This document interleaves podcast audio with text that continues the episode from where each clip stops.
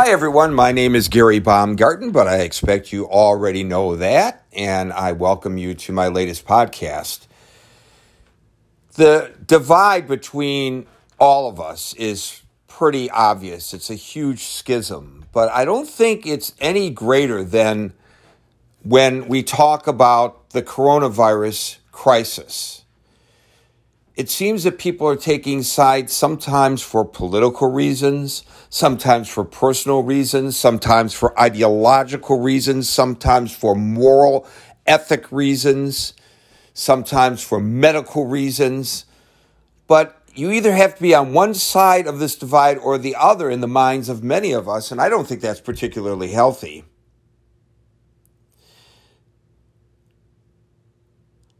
On the one hand, we have the medical community telling us what prudent steps we must take to retard the disease.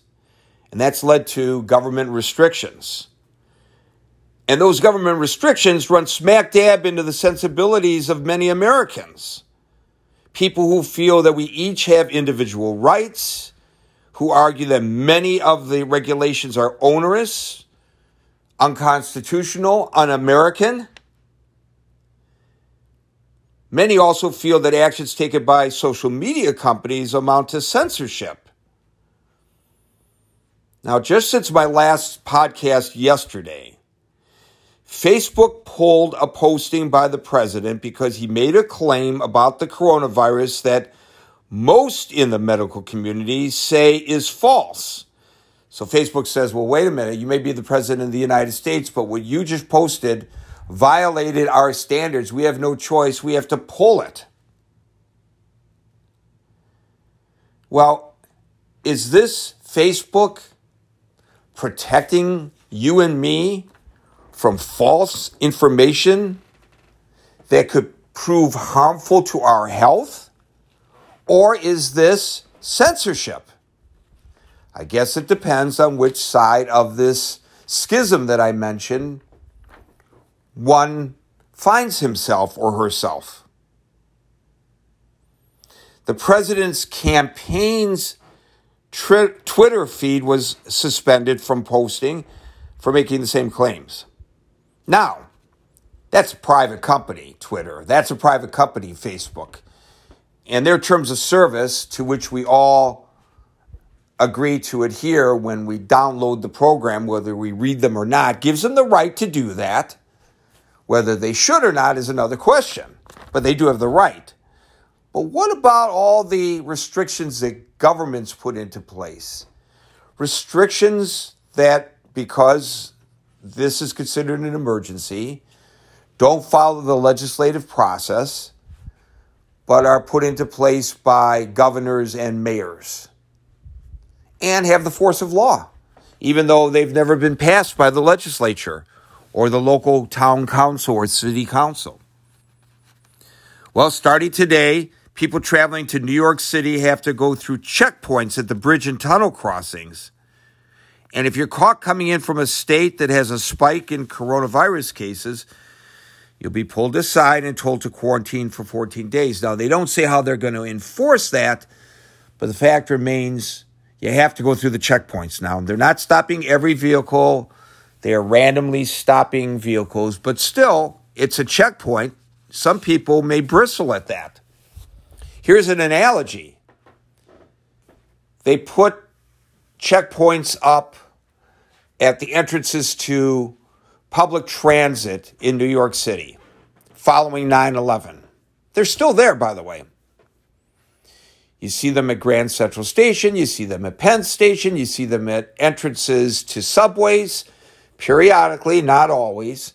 They don't stop everyone. They stop people randomly and they ask to check your backpack, your your purse, whatever you might be carrying, your briefcase. Now that was challenged by the New York Civil Liberties Union.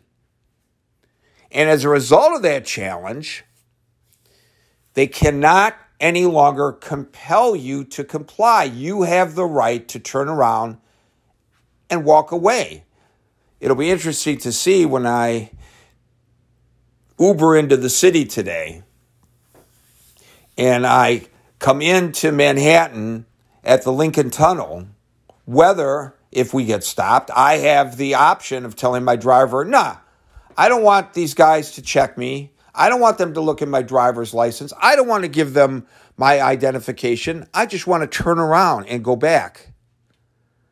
Just turn away, Renee. Will I be permitted to do so? I sense that if the answer is no, there may be another court challenge in the offing. That leads to another interesting question.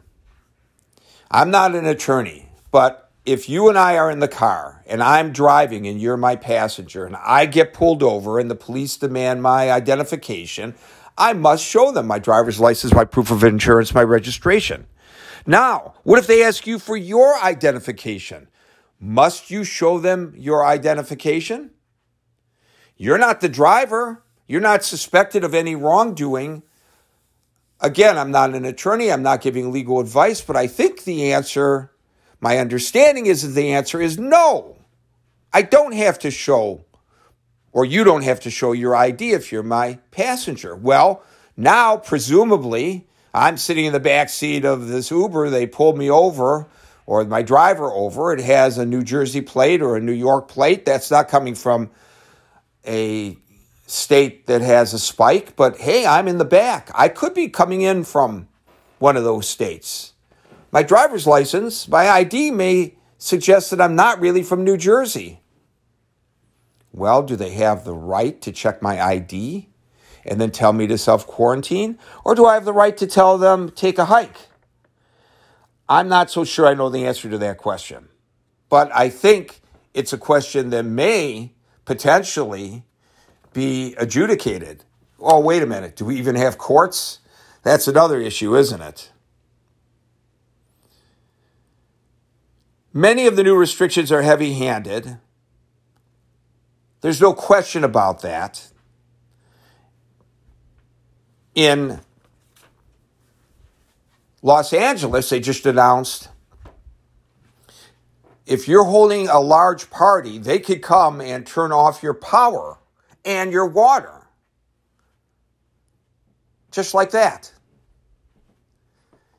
Because it's unsafe for you to hold a large party, a gathering of people, no social distancing. In most cases, people not wearing masks. And the mayor of Los Angeles says, well, you could argue it's your prerogative if you want to put your own health at risk it's your own business. But once you leave that party and you re enter the general community, his argument is well, you could very well spread the coronavirus if you pick it up at that party among other people who elected to not put themselves in such a confining environment, who elected to maintain social distancing, who elected to wear their masks. Why should they be put at risk because you aren't following the rules. Well, in the past, if you broke a law, you could get charged criminally or civilly, and then there's an adjudication. You go to the courts. Now they're telling us, effective today, if you do that in Los Angeles, they're just going to cut off the power, cut off the water. You won't be holding any more parties there. Is it legal? I don't know. Maybe under the emergency declaration, it is legal. Is it ethical? Is it moral? Well, what about the ethics and the morality of what the people at the party are doing? And I guess my bottom line to all of this is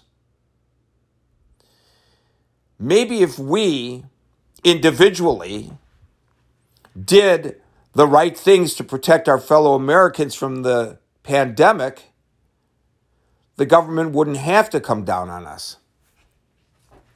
Okay, those are my thoughts. What are yours? Love to hear from you. And as I like to say at the end of all of our get togethers, peace out.